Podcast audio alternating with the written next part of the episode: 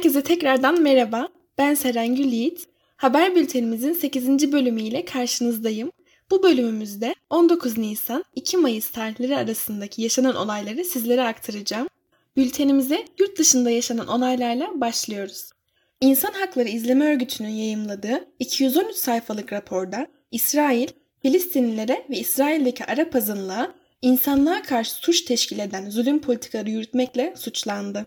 Amerika Birleşik Devletleri'nin Minneapolis kentinde 25 Mayıs 2020 tarihinde Amerikalı George Floyd'u öldürmekle suçlanan eski polis memuru Derek Chauvin'in yargılandığı davada karar açıklandı.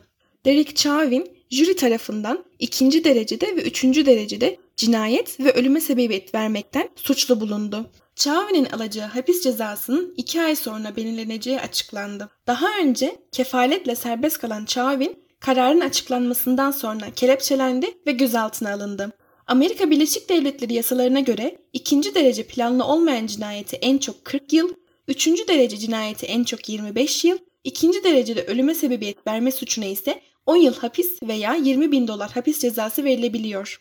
Ayrıca George Floyd cinayet tartışmalarının odak noktası haline gelen Minneapolis Polis Departmanı'na Amerika Birleşik Devletleri Adalet Bakanlığı tarafından anayasaya aykırı veya yasa dışı polislik yapılıp yapılmadığını belirlemek için soruşturma başlatıldı. Avrupa İnsan Hakları Mahkemesi'nde bir sivil toplum kuruluş tarafından açılan davada Yunanistan, göçmenleri şiddet uygulamakla ve göçmenleri uluslararası hukuka aykırı bir şekilde Türkiye'ye doğru geri itmekle suçlandı. Şimdi ise ülkemiz gündemiyle devam ediyoruz. Kobani davası gergin başladı. Aralarında eski HDP eş genel başkanları Selahattin Demirtaş ve Figen Yüksekdağ'ın bulunduğu 28'i tutuklu 108 sanıklı Kobani davası görülmeye başlandı.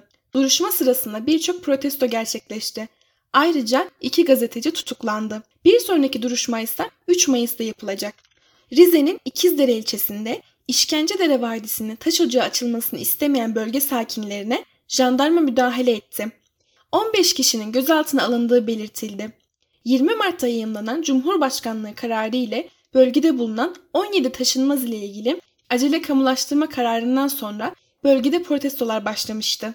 Avrupa Parlamentosu Dış İlişkiler Komitesi'nin 4 red 49 kabul oyuyla kabul ettiği raporda hükümetin otokratik çizgiyi sürdürmesi durumunda Türkiye'nin Avrupa Birliği üyelik müzakerelerinin resmen askıya alınması talep edildi.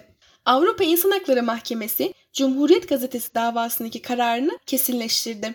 Türkiye, gazetenin eski yönetici ve yazarlarının ifade özgürlüğü ile kişi özgürlük ve güvenliği haklarının ihlali gerekçesiyle 8 başvurucuya 16'şer bin avro tazminat ödeyecek. Avrupa İnsan Hakları Mahkemesi Kılıçdaroğlu hakkında da karar verdi. Mahkeme hükümetin itirazını reddederek CHP lideri Kılıçdaroğlu'nun Cumhurbaşkanı Erdoğan'a hakaret gerekçesiyle tazminata mahkum edilmesi konusunda verilen hak ihlali kararını yerinde buldu. Yargıtay, Gezi Parkı eylemleri sebebiyle çarşı üyelerinin de aralarında bulunduğu 35 sanığa verilen beraat kararını bozdu. Öte yandan Gezi Parkı davasında Can Dündar ve Mehmet Ali Alabora'nın aralarında bulunduğu 7 firari sanığın dosyası yeniden Osman Kavala'nın da yargılandığı ana dosyayla birleştirildi. İstanbul İcra Hukuk Mahkemesi Türkiye'de kripto paraları yönelik ilk hukuki işlem olması nedeniyle emsal değeri taşıyan bir kararla bir borçlunun Türkiye merkezli bir kripto para borsasındaki hesabına haciz işlemi uygulanmasına itirazını bu paraların da emtia ve menkul kıymetler kapsamında değerlendirilebileceği gerekçesiyle reddetti. CHP Grup Başkan Vekili Engin Altay hakkında katıldığı bir televizyon programındaki umarım Erdoğan'ın da sonu benzemesin Menderes'e sözleri sebebiyle tehdit suçundan soruşturma başlatıldı. Geçtiğimiz günlerde Malatya Yeşilyurt Belediyesi'nin bir çevre projesi kapsamında Almanya'ya gönderdiği 45 kişiden 43'ünün dönmediği iddia edilmiş soruşturma kapsamında 4 kamu görevlisi görevinden uzaklaştırılmıştı. İçişleri Bakanlığı da belediyeler aracılığıyla kamu görevlisi olmayan kişilere hizmet damgalı pasaport sağlanarak bu kişilerin yurt dışına çıkış yapmalarına yönelik soruşturmayı genişletti.